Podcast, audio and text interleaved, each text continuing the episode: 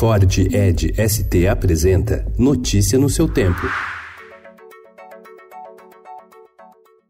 Olá, sejam bem-vindos. Hoje é sábado, dia 26 de outubro de 2019. Eu sou Adriana Simino, ao meu lado, Alessandra Romano. E estes são os principais destaques do jornal Estado de São Paulo.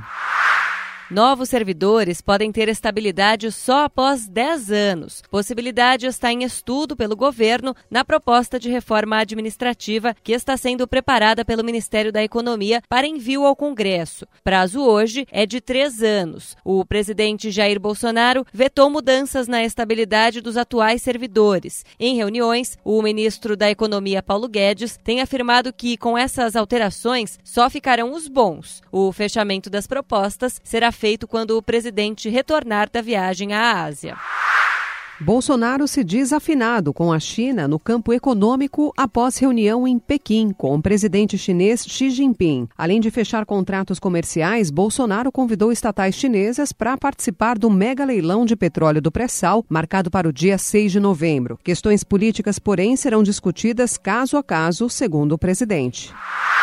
Na maior manifestação desde a redemocratização do Chile nos anos 90, um milhão de pessoas foram às ruas da capital para protestar contra a desigualdade social. Apesar das concessões feitas pelo presidente Sebastião Pinheira, como o aumento de aposentadorias e do salário mínimo, os protestos não diminuíram.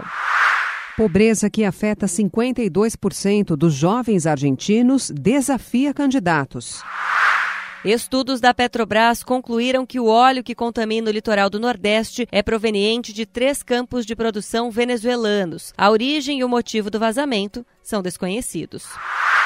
União e João Dória acertam fechar a CEAGESP. Desativação total do entreposto federal na zona oeste de São Paulo deve ocorrer em até cinco anos. O governador paulista planeja construir um centro de tecnologia no local, mas o destino do terreno ainda é incerto.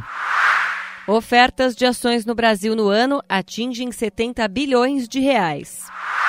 Protestos contra a reeleição de Evo Morales na Venezuela deixam 29 feridos.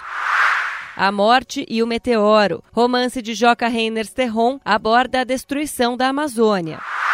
Goiânia, Brasília e Cariacica recebem o Mundial Sub-17. Notícia no seu tempo. É um oferecimento de Ford Edge ST, o SUV que coloca performance na sua rotina até na hora de você se informar.